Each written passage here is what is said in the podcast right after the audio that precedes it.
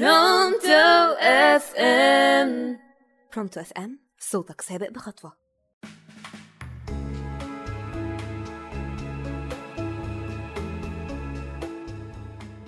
رجعنا لكم تاني والحلقة السادسة من حكاوينا على راديو Pronto مع حياة أحمد وزينب أيمن. تفتكر لو مثلا حبيت بنت ورحت اتقدمت لها ورفضتك هتحس بإيه؟ هتحس إنك غير مرغوب فيك وإنك أكتر حد حبيته في الدنيا قابل حبك بالرفض.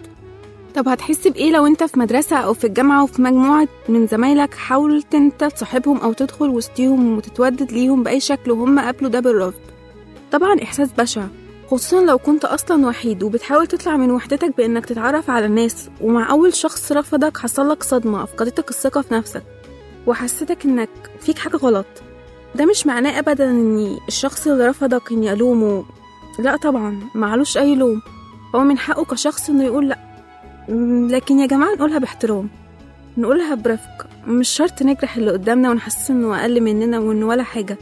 وإننا مش شايفينه. بلاش. بلاش لأن المشاعر دي ممكن تتحول لغضب وانتقام. وساعتها الشخص بيكون مجنون مش قدامه غير إنه ينتقم من الشخص اللي خلاه يحس كل المشاعر السلبية دي.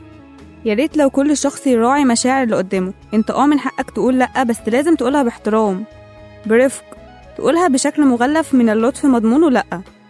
وطبعا مهم تشاركونا تجارب مريتوا بيها أو حد مر بتجربة الرفض من المجتمع قبل كده. يا ريت تكتبوا لنا في الكومنتات. بحبكم قوي